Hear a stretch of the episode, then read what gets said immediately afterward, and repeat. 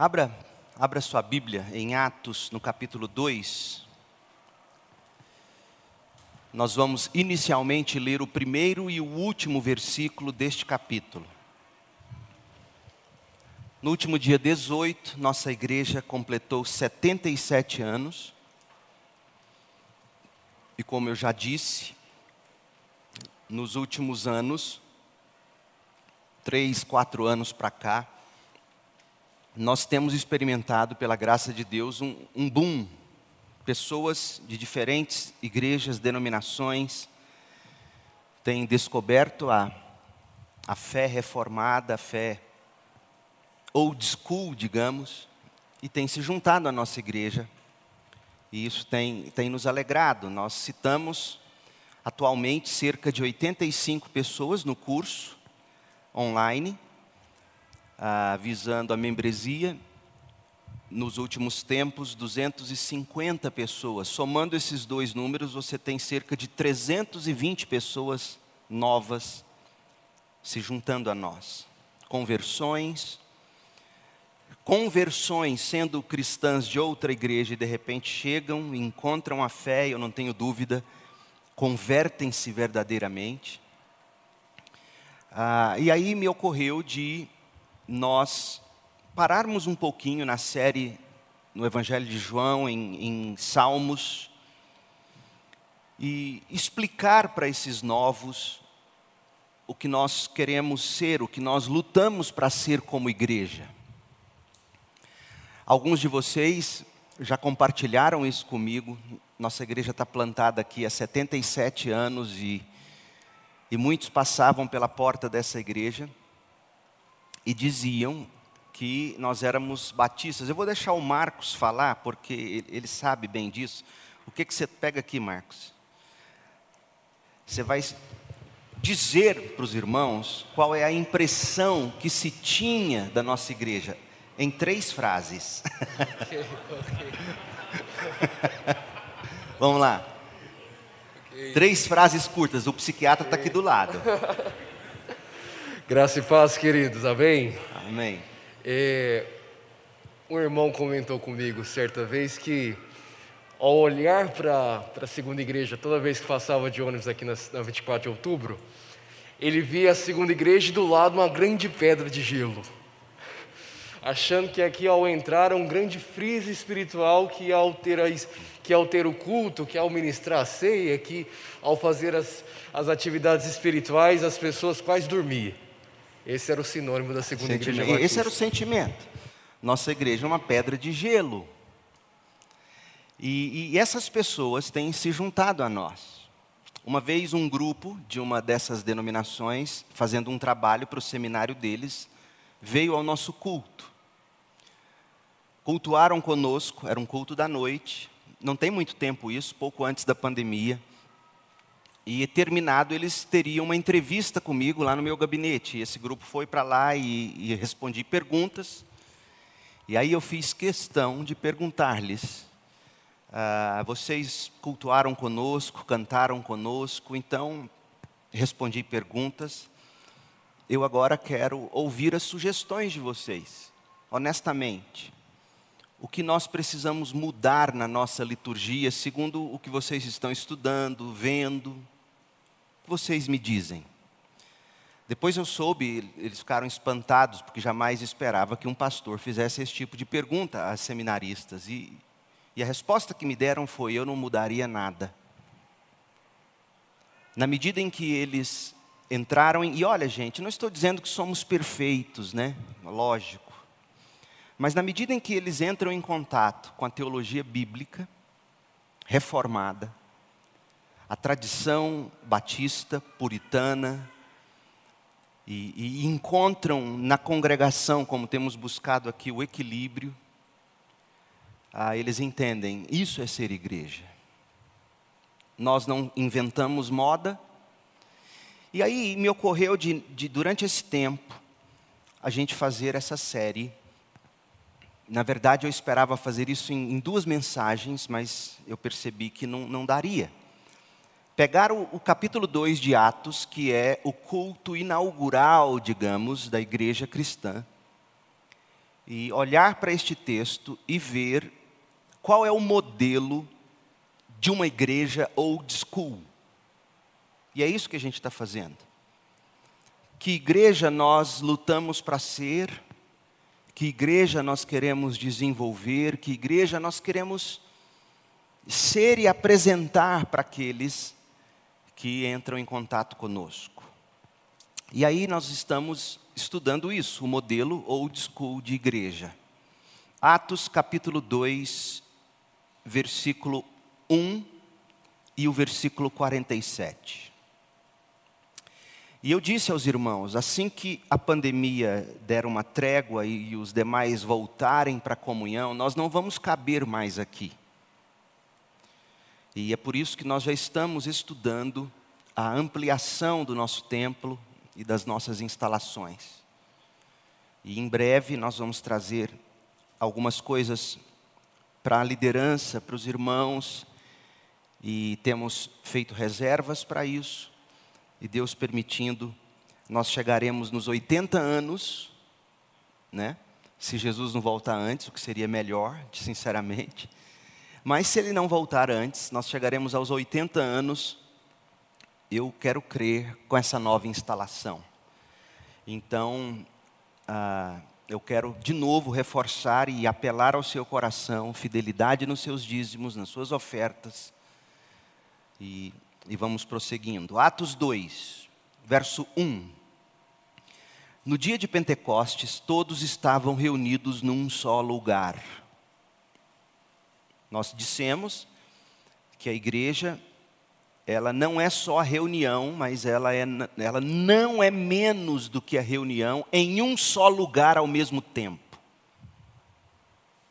Na medida em que a igreja cresce, e há outros textos, nós veremos um deles em 1 Coríntios, quando formos para a ceia.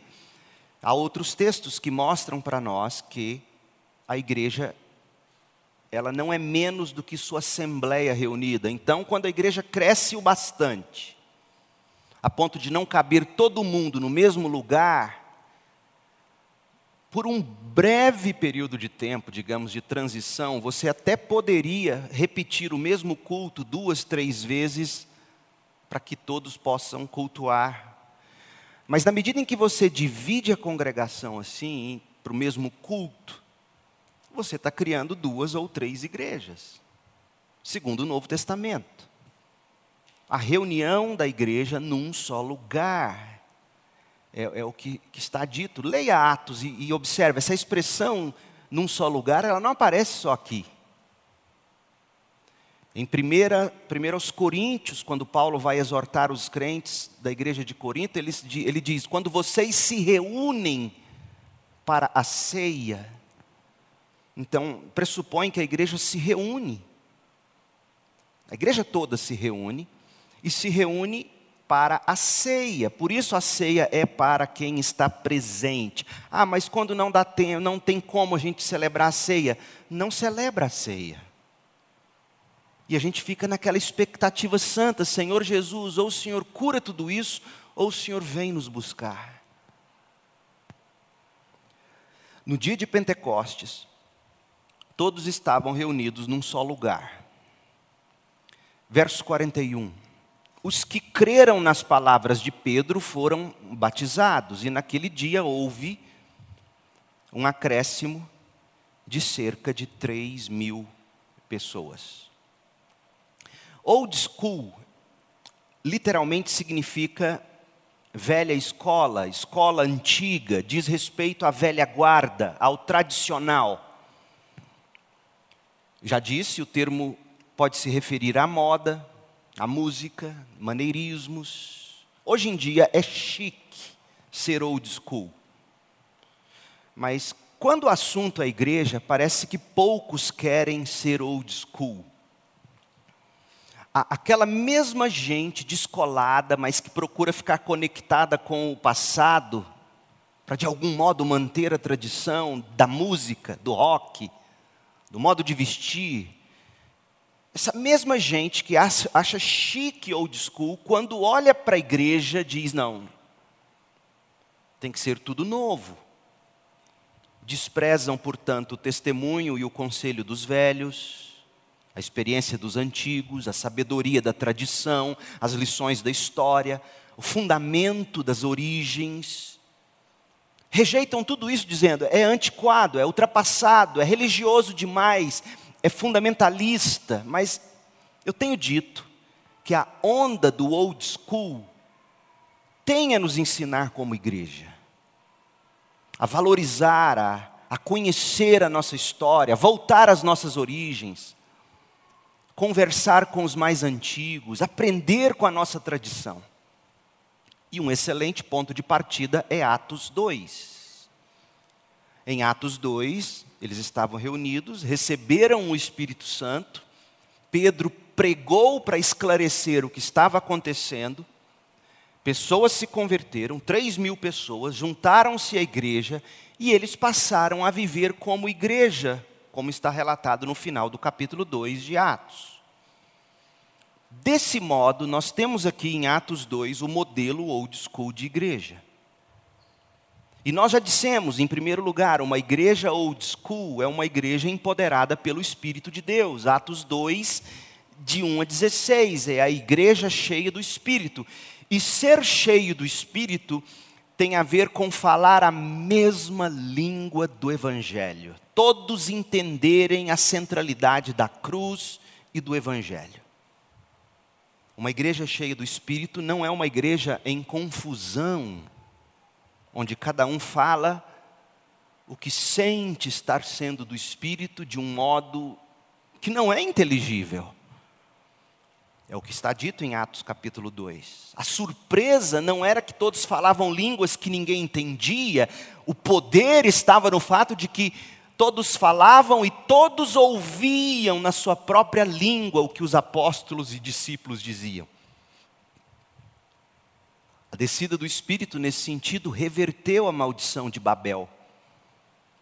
E todos falam a mesma língua. Gente de todos os povos, tribos, línguas e nações estarão diante do trono do Cordeiro. Então, essa é a igreja old school. E já falamos bastante sobre o Espírito Santo nas duas últimas mensagens. Uma igreja old school é uma igreja que expõe as escrituras, nós vimos isso. Atos 2, de 17 a 36.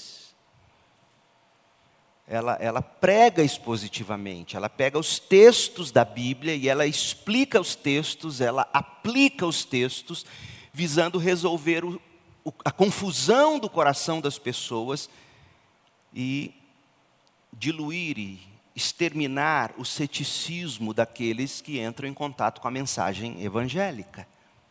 Então é uma igreja empoderada, é uma igreja que expõe a Bíblia. E agora de manhã eu quero ver com você que a igreja old school é uma igreja que exalta Jesus Cristo. E à noite nós veremos que a igreja old school evangeliza o pecador e edifica os crentes. E eu espero assim encerrar a série hoje à noite. A igreja old school exalta Jesus Cristo. O centro da igreja não são nossos programas, não são nossas atividades. Não é programa para casais, não é programa para crianças. O centro da igreja, o centro da exposição bíblica, da pregação bíblica da igreja, é Jesus Cristo. E isso está muito claro em Atos 2, de 22 a 36. Atos 2, de 22 a 36. Porque aqui nós temos o coração da exposição bíblica de Pedro. Nós temos aqui a revelação tanto do conteúdo central de qualquer ensino bíblico, qualquer pregação das Escrituras, como também o coração de qualquer igreja, de qualquer cristão. Resumindo numa frase, qual é o coração de, de qualquer cristão? Qual é o, o cerne, o miolo de qualquer igreja? O Senhor Jesus Cristo exaltado. Esse é o cerne, esse é o centro. E, e na tentativa de, de disseminar ou de destruir aquela confusão, aquele ceticismo, Pedro, primeiro, ele cita o profeta Joel em Atos 2, de 16 a 21.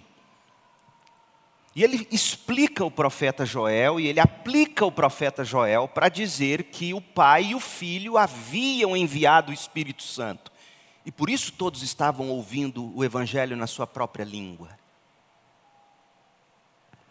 Agora, em seguida, a partir do verso 22, Pedro converge a aplicação dele na exaltação de Cristo. Leia o texto comigo, Atos 2, 22. Povo de Deus, escute. Deus aprovou publicamente Jesus, o Nazareno, ao realizar milagres, maravilhas e sinais por meio dele, como vocês bem sabem.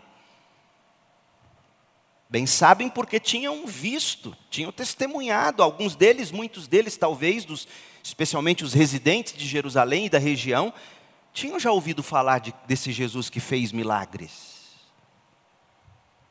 Tinham ouvido falar que ele havia ressuscitado e não tinham como refutar. Por mais que tenham espalhado a mentira que espalharam, dizendo que o corpo dele havia sido roubado do túmulo, mas era impossível ter roubado aquele corpo. O túmulo era lacrado e soldados vigiaram muito bem. Então Pedro está dizendo: o que está em discussão aqui não é se ou não houve a ressurreição. Vocês sabem que houve. Esse é o ponto.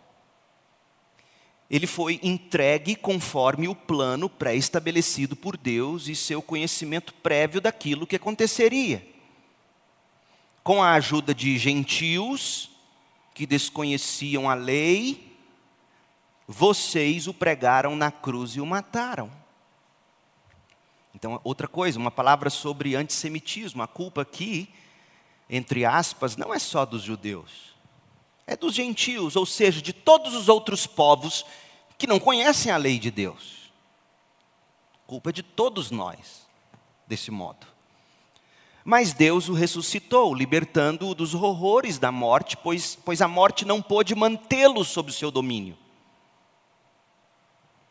A respeito dele, disse o rei Davi.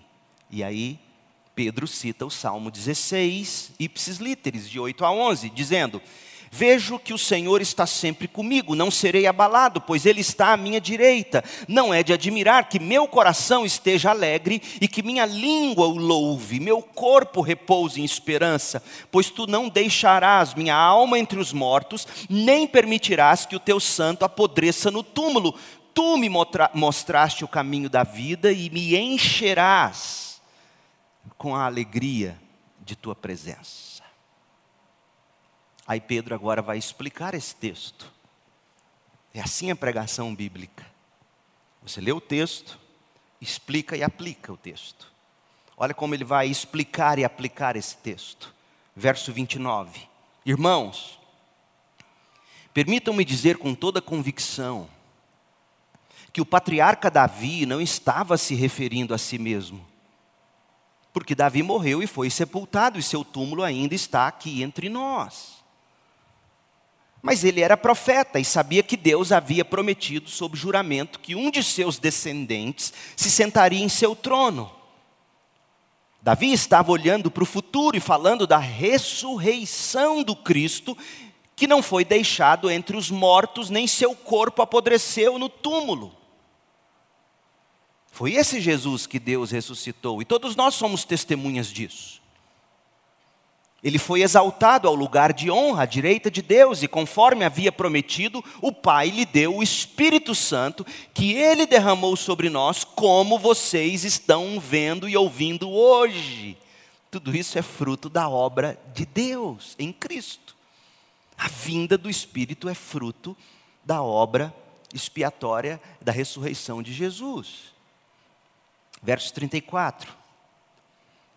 Pedro chama outro texto bíblico para dar suporte ao seu argumento. Pois Davi não subiu ao céu e, no entanto, disse, Salmo 110, verso 1. O Senhor disse a meu Senhor: Sente-se no lugar de honra à minha direita, até que eu humilhe seus inimigos e os ponha debaixo de seus pés. Portanto, saibam com certeza todos em Israel que a esse Jesus que vocês crucificaram, Deus fez Senhor e Cristo. Meu povo, Cristo Cristo foi o centro da mensagem de Pedro. Está muito claro isso aqui. Ele poderia muito bem ter falado apenas do Espírito Santo, já que o que causou confusão e ceticismo foi o que o Espírito Santo operou.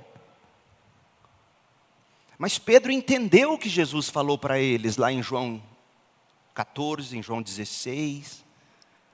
O papel do Espírito Santo não é trazer luz para si mesmo, o papel do Espírito Santo é trazer luz para Cristo. Nesse sentido, cristão nenhum tem experiência com o Espírito, tem experiência com Cristo. E a experiência com Cristo, ela é possibilitada pela iluminação do Espírito, porque ter experiência com o Espírito é o mesmo que você dizer, e eu já disse isso, eu tenho experiência com a luz. Você não tem experiência com a luz. Você tem experiência com aquilo que você enxerga, fruto da luz. Esse é o ponto. A mensagem do Pentecostes não é sobre o Espírito. Não é experiência que faz você falar de um modo que deixa os outros ainda mais confusos. É entender que aquele Espírito veio porque Cristo primeiro veio, morreu no lugar do pecador, foi sepultado, ressuscitou. E aí ele envia o Consolador, ele envia o Espírito que nos aponta a verdade, nos aponta para Cristo.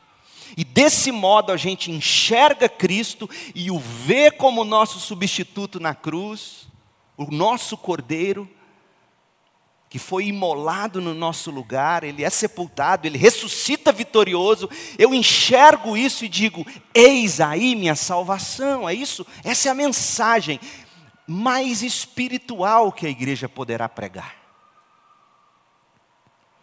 Mas é lamentável o estado de crentes e de igrejas nesta época.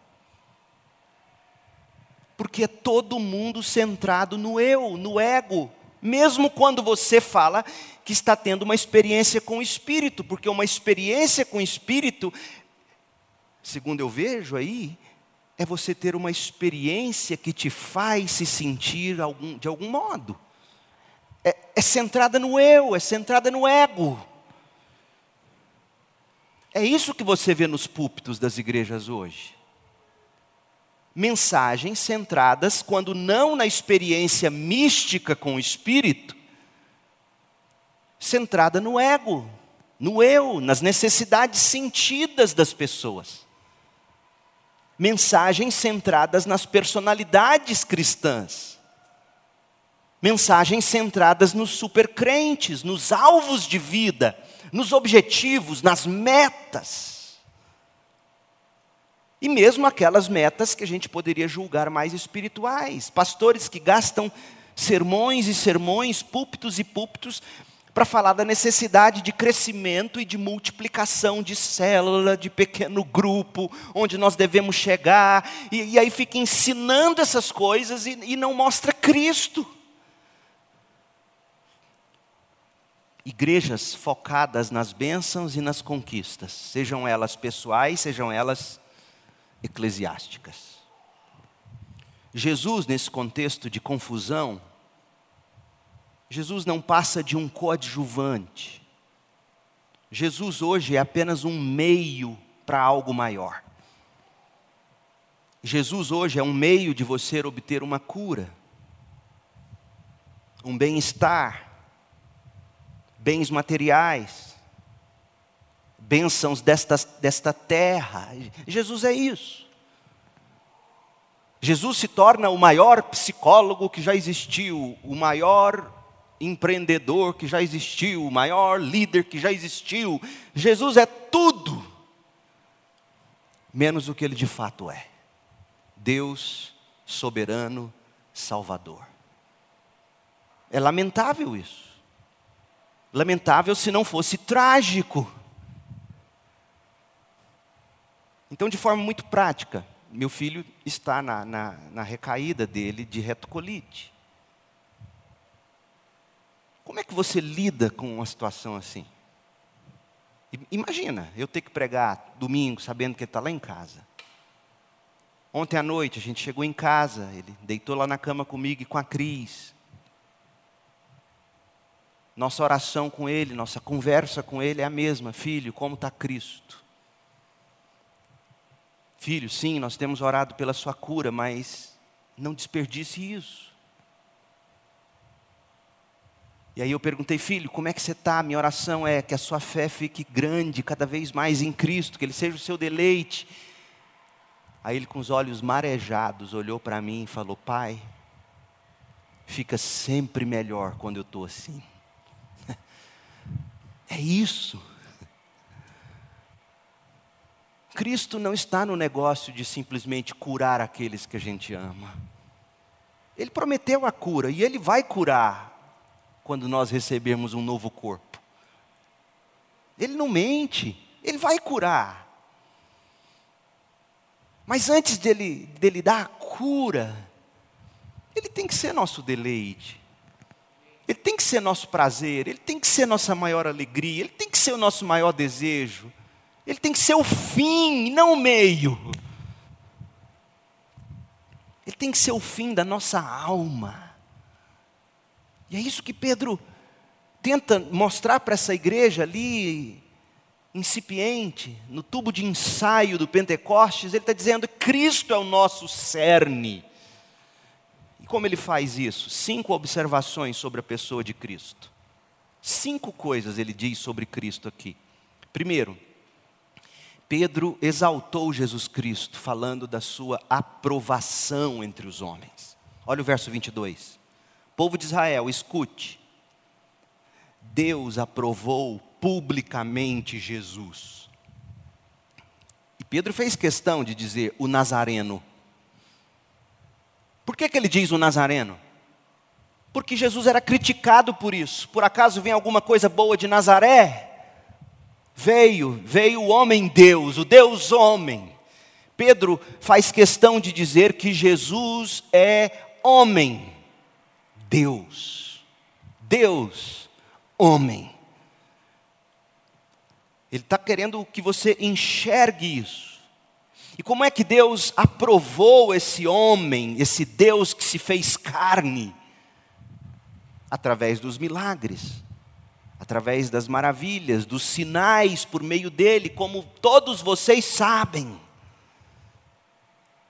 Pedro está dizendo: Jesus de Nazaré é uma pessoa histórica, mas é Deus, pois foi aprovado. A palavra grega para aprovado aqui é seria a tradução ao pé da letra seria provado por argumentos. Quais foram os argumentos de Deus? Tudo que tudo que Jesus disse, tudo que Jesus fez.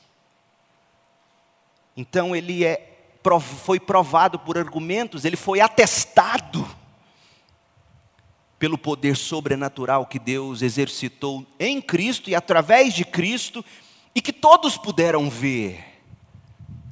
Evidências do poder de Deus através de Jesus Cristo é o que não falta em todas as áreas. Ora, aqui mesmo, veja Pedro. Pedro foi quem, horas antes, dias antes, negou Jesus. Esse mesmo Pedro se levanta, diz aí o verso 14, 15, 16, ele se levanta diante de uma multidão e prega com coragem. O que, que mudou em Pedro? Mudou que a ressurreição atestou para ele que ele estava diante de algo esplendorosamente divino. É isso que muda. Jesus Cristo não é mito, Jesus Cristo não é fábula, Jesus Cristo não é saga, Jesus Cristo não é lenda, não é mártir. Jesus Cristo é a realidade histórica com base no testemunho público e no depoimento de pessoas, como vocês bem sabem, diz Pedro. Outra coisa, como eu disse, a ressurreição não estava em questão naqueles dias, eles sabiam. Mas a primeira coisa que você precisa entender é a forma como Pedro exalta esse homem Deus. E isso nos ensina a ler a Bíblia. Se Pedro está dizendo que Deus aprovou Jesus publicamente por meio de sinais, maravilhas, milagres, como vocês bem sabem. Pedro está nos ensinando a ler os evangelhos, pelo menos, olhando para essas coisas e vendo o que essas coisas revelam sobre esse homem Deus. E João, especialmente, é craque nisso. Cada milagre que João selecionou foi para revelar graça e verdade, glória na pessoa de Jesus. O Evangelho de João não tem nada a ver com multiplicação de pães e peixes. Tem a ver com Jesus que faz isso. Então, Pedro está exaltando Jesus, falando de tudo divino, poderoso e maravilhoso que ele fez. É assim que eu olho as Escrituras e a vida. Segundo, Pedro exaltou Jesus Cristo, falando da crucificação de Jesus Cristo.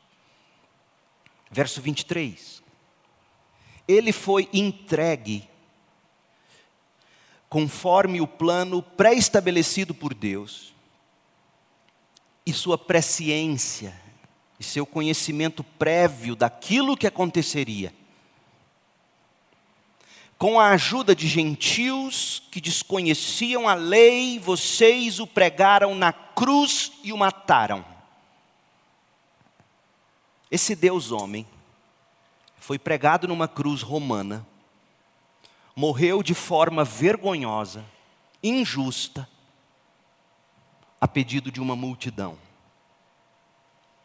E Pedro quer mostrar aqui essa culpa, entre aspas, da perspectiva correta. Porque Pedro conhece Isaías 53 e Pedro sabe que foi Deus mesmo quem castigou o próprio filho. Mas Pedro quer mostrar para nós o equilíbrio entre soberania divina e responsabilidade humana. E ele diz: olha, tudo o que aconteceu não é resultado de homens, mas de um plano. Um plano pré-estabelecido por Deus e o seu conhecimento prévio ou presciência. A palavra grega para presciência é prognosis de onde vem a nossa palavra prognóstico. E o que é um prognóstico? Um prognóstico é você traçar o provável desenvolvimento futuro. Ou você traçar o resultado de um processo. Então, prognoses não significa como a gente costuma pensar, ele viu o que ia acontecer e fala, ah, então tá, então vai ser assim. Não. Ele traça o provável desenvolvimento, ele traça o resultado de um processo. Deus fez isso. Soberania divina. Jesus não é Marte. Mas, mas Pedro diz que isso aconteceu conforme a ajuda de gentios que desconheciam a lei.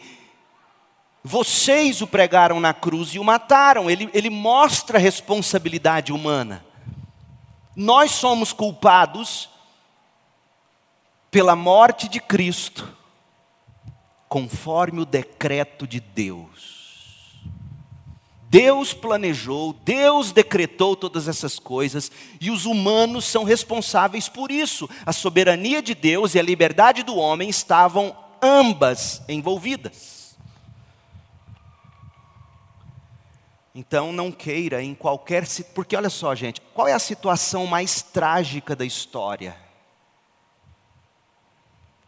Pegue o pior pecado, o pior acontecimento. Eu nem cito exemplos porque a gente vive numa era tão tão complicada onde as pessoas fazem recortes do que a gente fala e depois usam contra nós, mas imagine a pior crueldade cometida contra o mais indefeso dos seres humanos cria uma cena horrorosa na sua cabeça.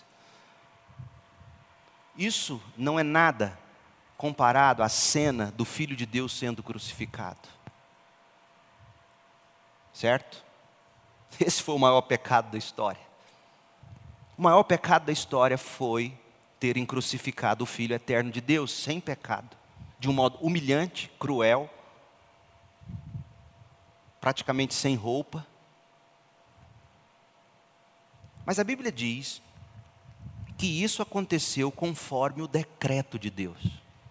Não é vontade permissiva. É vontade, se é que existe o termo, se não vai um neologismo, é, é a vontade decretativa de Deus. Ele traçou o prognóstico no sentido de garantir os resultados. Mas isso através das mãos de homens maus.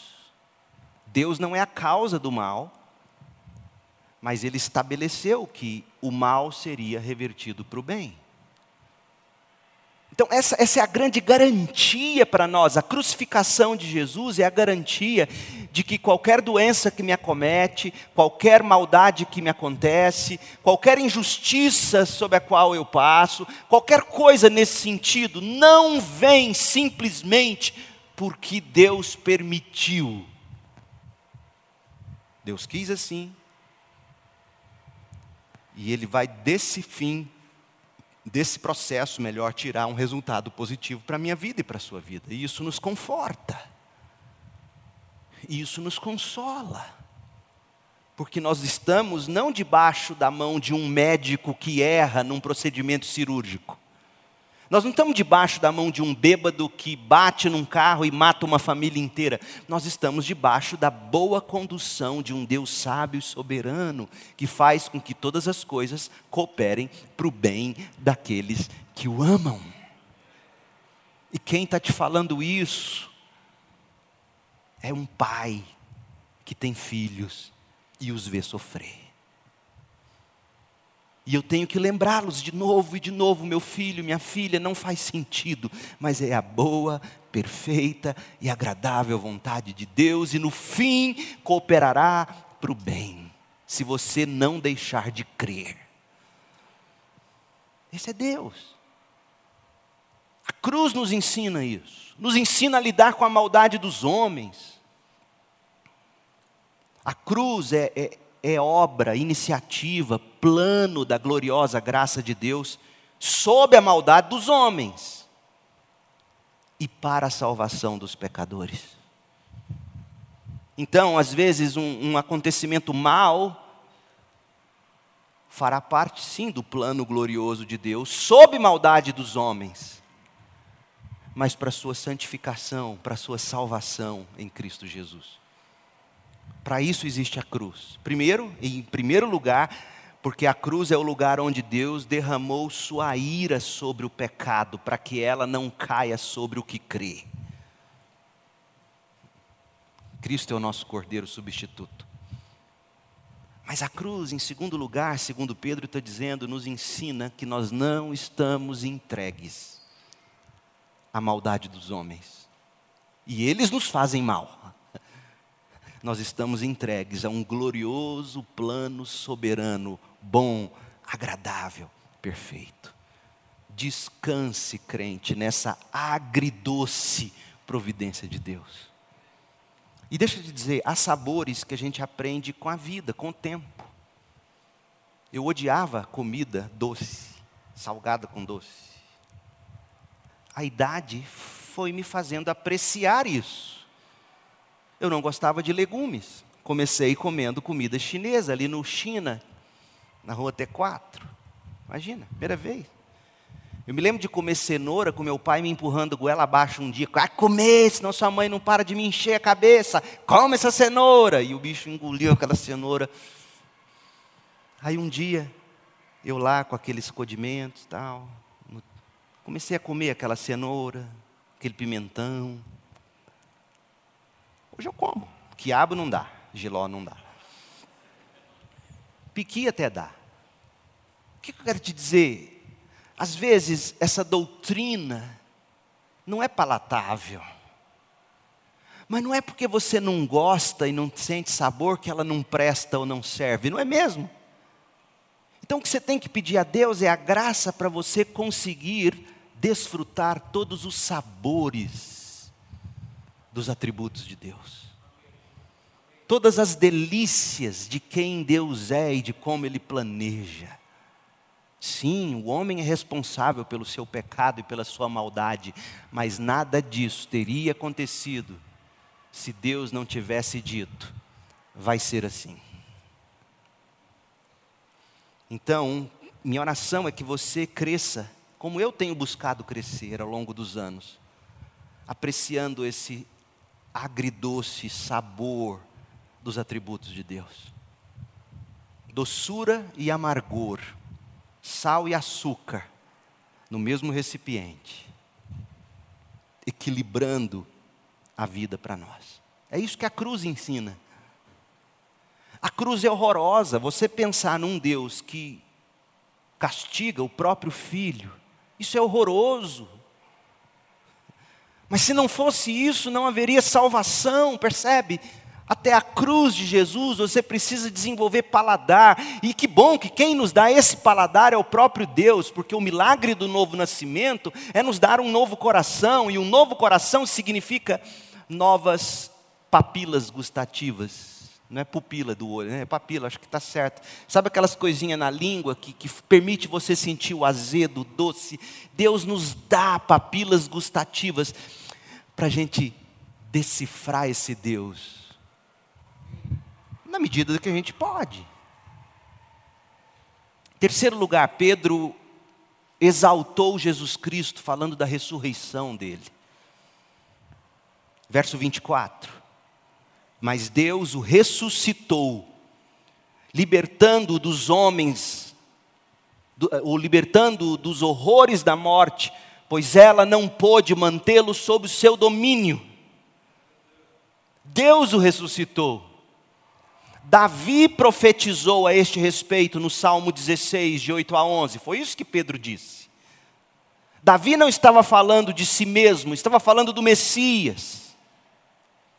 E ele diz: Nós, os apóstolos, somos testemunhas disso, da ressurreição. Verso 32 de Atos 2. Desde o princípio, a crucificação e a ressurreição constituíram o núcleo duro do evangelho cristão. Não há cristianismo sem esses dois elementos: cruz e túmulo vazio. Crucificação e ressurreição. Não há cristianismo sem esses dois. A cruz é para expiação do pecado. A ressurreição é a comprovação de que Deus aceitou o sacrifício.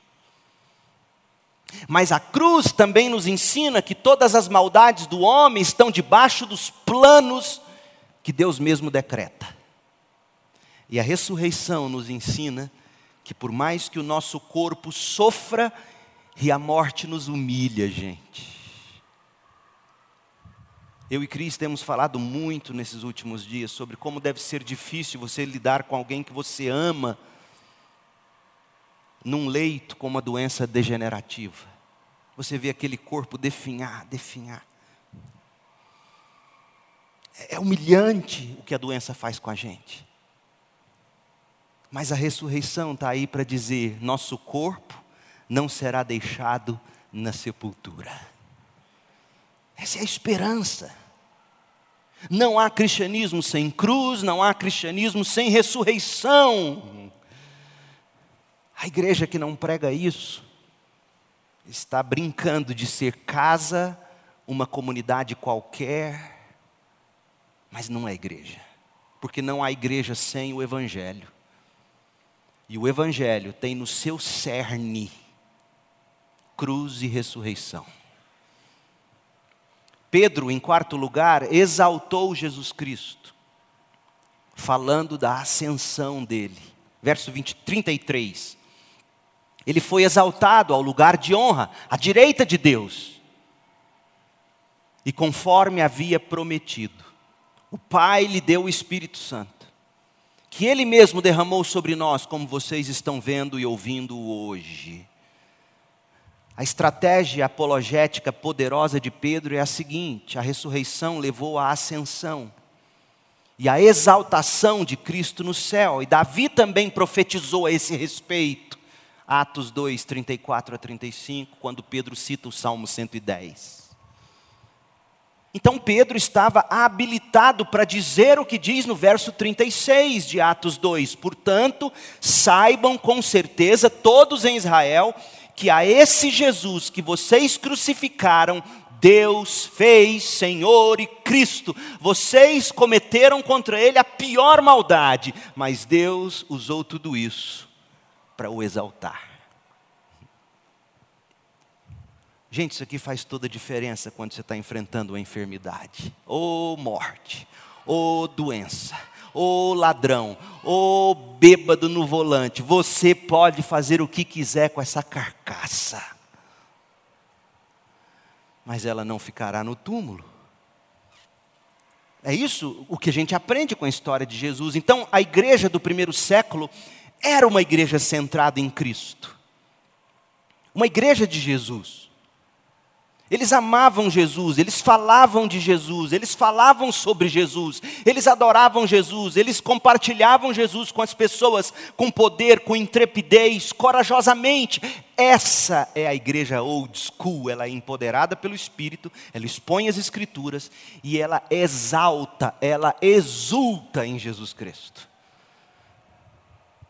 Falando, e como é que a gente exulta nesse Cristo? Falando da sua aprovação homem aprovado por Deus, homem Deus, cordeiro sem defeito, olhando para a cruz, falando da crucificação, morte substitutiva no lugar do pecador, destacando a ressurreição, vitória sobre a morte, o pecado e a verdadeira esperança do crente, e se lembrando da exaltação de Cristo, ele reina e ele intercede por nós. Essa é a mensagem do cristianismo, essa é a mensagem da cruz. Hoje à noite, a igreja old school, duas marcas a gente vai ver.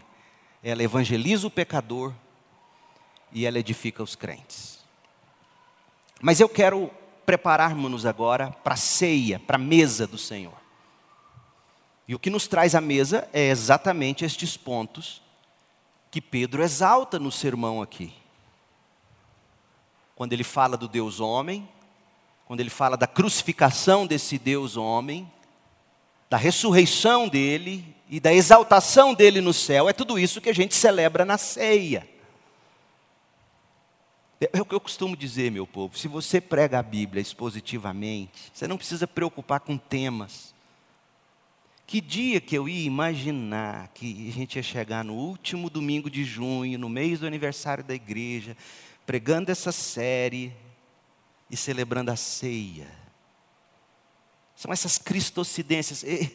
Eu, eu não me envergonho de ser um escravo da Bíblia de forma expositiva. Ela me conduz, ela dita a minha agenda. Não sou eu que dito para ela o que eu quero dizer para vocês. Mas uma palavra sobre a nossa ceia, e hoje nós vamos fazer algo que há tempos a gente não faz.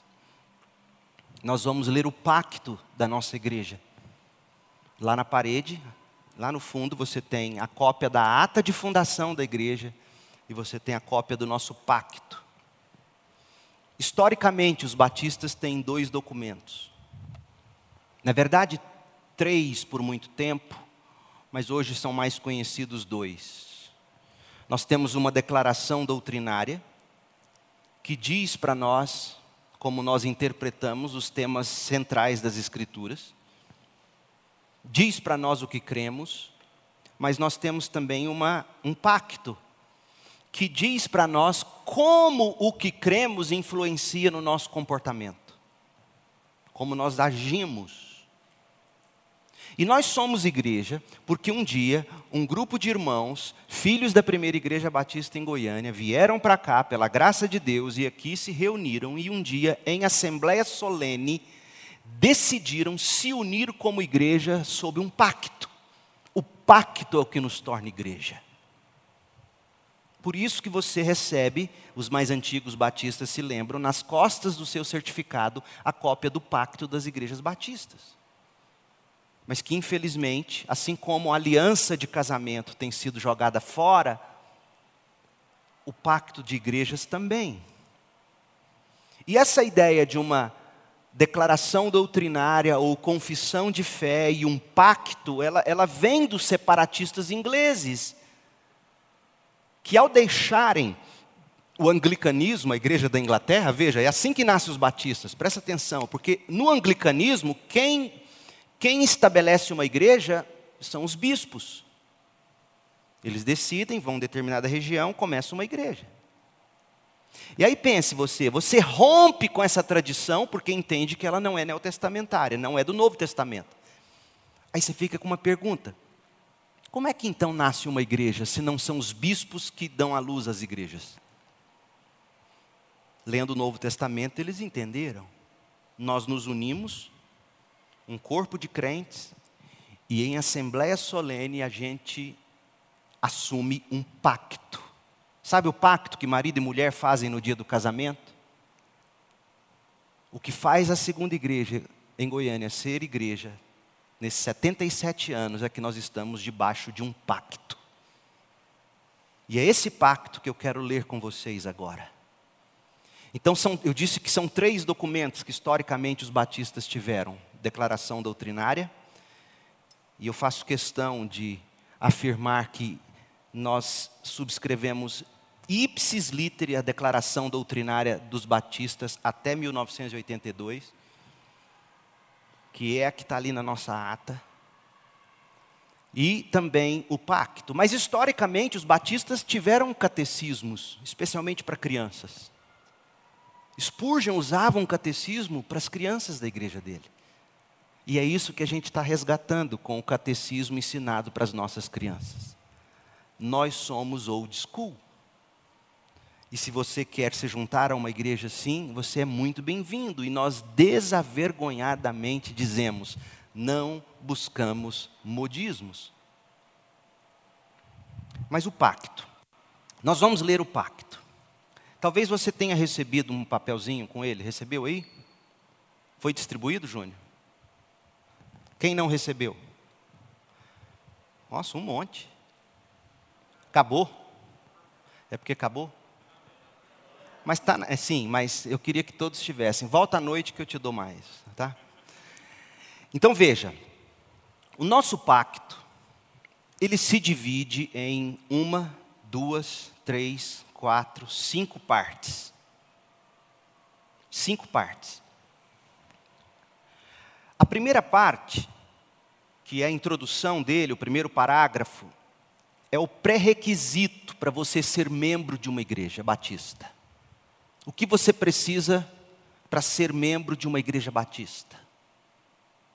O segundo parágrafo mostra para nós a minha e a sua responsabilidade com a congregação.